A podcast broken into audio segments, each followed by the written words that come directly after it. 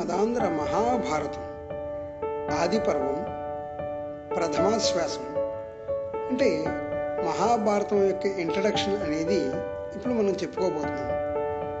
పూర్వం విమలాదిత్యుని యొక్క కుమారుడు రాజరాజ నరేంద్రుడు ఆయన మన రాజమండ్రి ఉంది కదండి.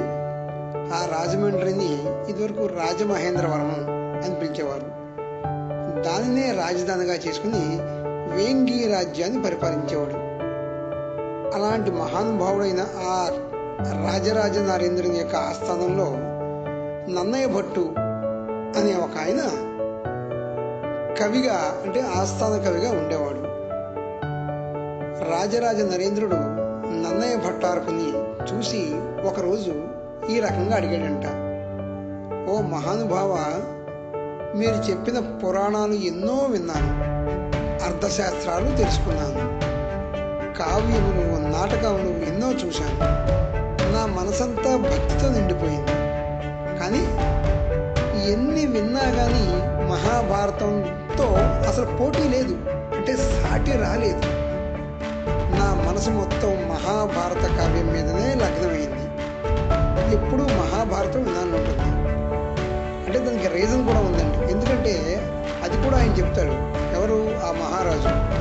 రాజరాజ నరేంద్రుడు చెప్తాడు మా పూర్వీకులైన పాండవుల యొక్క చరిత్ర తెలుసుకోవడం మాకు ఎంతో ప్రీతిపాత్రం. కానీ మహాభారతం సంస్కృతంలో ఉంది. కాబట్టి దాన్ని దయచేసి తెలుగులో మీరు రాస్తే మొత్తం ప్రజలందరూ కూడా దాన్ని చదువుకుని ఆనందిస్తారు. అని రాజరాజ నరేంద్రుడు నన్నయ్య భట్టారుని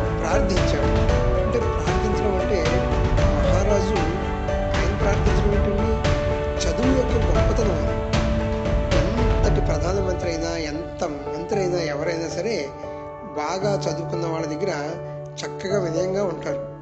అంటే ఆ రాజు కూడా ఆ మంత్రి కూడా లేదంటే ఆ ప్రధానమంత్రి కూడా చదువు యొక్క విలువ తెలిసి ఉండాలి. అర్థమైందండి? కాబట్టి ఆ రాజరాజ నరేంద్రుడు నన్నయ్య భట్టారకుణ్ణి ప్రార్థించాడు. ఏమని? సంస్కృతంలో ఉన్న మహాభారతాన్ని తెలుగులో రాయండి అని. దానికి ఆ కవి కూడా నేను రాసేస్తాను నేను వెరీ ఈజీ అని చెప్పలా. మహారాజా మహాభారతాన్ని తెలుగులో రాయాలి అంటే ఆకాశంలో చుక్కలు లెక్క పెట్టడం నా వల్ల అవుతుందా అనే సందేహం నాకుంది. ప్రయత్నిస్తాను. చూసారా ఎంత వినయంతో సమాధానం చెప్పాడో? ఆయన గణపతిని కుమారస్వామిని ఆది కవి వాల్మీకిని అందరికీ కూడా నమస్కరించి సంస్కృతంలో ఉన్న మహాభారతాన్ని తెలుగులో రాయడానికి ఉద్యుక్తుడైనాడు. అంటే ఏంటండి? రెడీ అయ్యాడు. అయితే ఈయన మహాభారతం రాయడానికంటే ముందు అసలు మహాభారతంలో ఎన్ని పర్వాలు ఉన్నాయి? మీకు చెప్తాను. మహాభారతంలో పద్దెనిమిది పర్వాలు ఉన్నాయండి. అలాగే మహాభారత యుద్ధం పద్దెనిమిది రోజులు జరిగింది.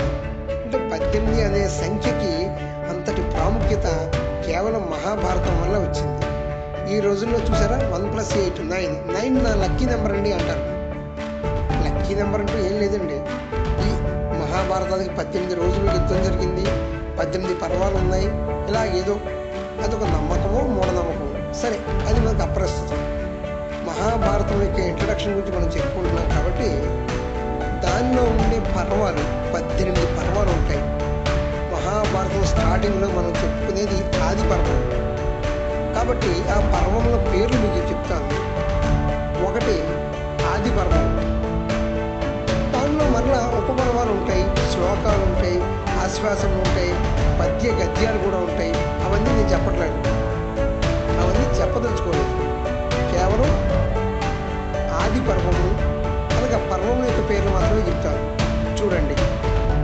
మొదటిది ఆది పర్వం రెండు సభాపర్వం. మూడు అరణ్య పర్వం నాలుగు విరాట పర్వం ఐదు ఉద్యోగ పర్వం ఆరవది భీష్మ పర్వం ఏడవది ద్రోణ పర్వం ఎనిమిదవది కర్ణ పర్వం తొమ్మిదవది శల్య పర్వం పదవది సౌప్తిక పర్వము పదకొండు స్త్రీ పర్వము పన్నెండు శాంతి పర్వము పదమూడు అనుశాసిక పర్వము పద్నాలుగు అశ్వమేధ పర్వము పదిహేను ఆశ్రమవాస పర్వము పదహారు మౌసల పర్వము పదిహేడు మహాప్రసానిక పర్వము పద్దెనిమిది స్వర్గారోహణ పర్వము అయితే కొంతమంది పంతొమ్మిదవ పర్వము అంటే దానిలో శ్లోకాలు ఏమి ఉండవు కానీ పాండవ మహారాజులు అందరూ కూడా చనిపోయి స్వర్గారోహణం వెళ్ళిన తర్వాత మరలా హరివంశ పర్వము భవిష్య పర్వము అనేవి కూడా ఇంక్లూడ్ అయినాయి అని చెబుతారు. ఇలాంటి ఈ మహాభారతాన్ని వ్యాసుడు మూడు సంవత్సరాలు రాశాడండి. కావ్యాన్ని రాయడానికి మూడు సంవత్సరాలు పట్టింది.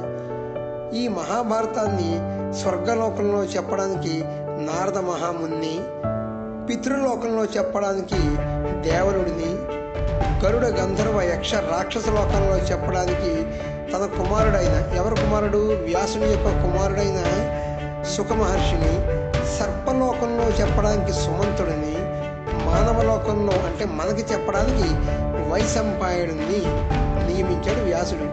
అంటే మంచి గ్రంథాన్ని దానికి పబ్లిసిటీ ఇవ్వాలి. అందరికీ తెలియాలి మంచి జరగాలి. కాబట్టి ఆయా లోకాలలో ప్రతి ఒక్కరిని కూడా నియమించారు పూర్వం దేవాసుర యుద్ధం జరిగిందండి. చాలా భీకరంగా జరిగింది. దేవతలకి రాక్షసులకి మధ్యలో ఎంతో భీకరమైన యుద్ధం జరిగింది. అదే మాదిరి మహాభారత యుద్ధం జరిగిందని చెబుతారు. మహాభారత యుద్ధం ఎన్ని రోజులు జరిగింది? పద్దెనిమిది రోజులు జరిగింది.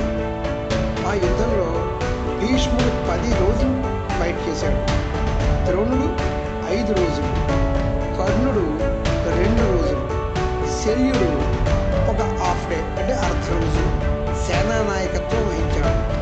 మరి పదిహేడున్నర రోజులే వచ్చింది లెక్క. మిగిలిన సగదినము ఏంటి? ఆ సగం రోజు కూడా భీముడు సుయోధనుడు గదా యుద్ధం చేశారు. ఈ మహాయుద్ధంలో పాండవుల పక్షమున ఏడు అక్షౌహిణులు సైన్యం కౌరవుల పక్షమున పదకొండు అక్షముల సైన్యం పాల్గొంది అని చెబుతారు. ఆ ప్రదేశం పేరు శమంత పంచకము. శమంత పంచకము అనే ప్రదేశానికి ఆ పేరు ఎలా వచ్చిందో కూడా చెప్తారు. త్రేతాయుగము ద్వాపర యుగము సంధి కాలంలో మదించిన ద్వేషంతో పరశురాముడు అంటే క్షత్రియుల మీద ఎంతో కోపంతో ఇరవై ఒక్కసార్లు క్షత్రియ వంశాన్ని నిర్మూలించాడు. కాబట్టి పరశురాముడు చంపిన క్షత్రియుల రక్తం ఏడు పాయలుగా అంటే ఏడు కాలవల కింద పారింది. ఆ పాయలలో పారుతున్న రక్తంతో పరశురాముడు తన తండ్రికి తర్పణం విడిచాడండి. దీంతో పరశురాముడికి క్షత్రియ కులం మీద ఉన్న కోపం చల్లారింది.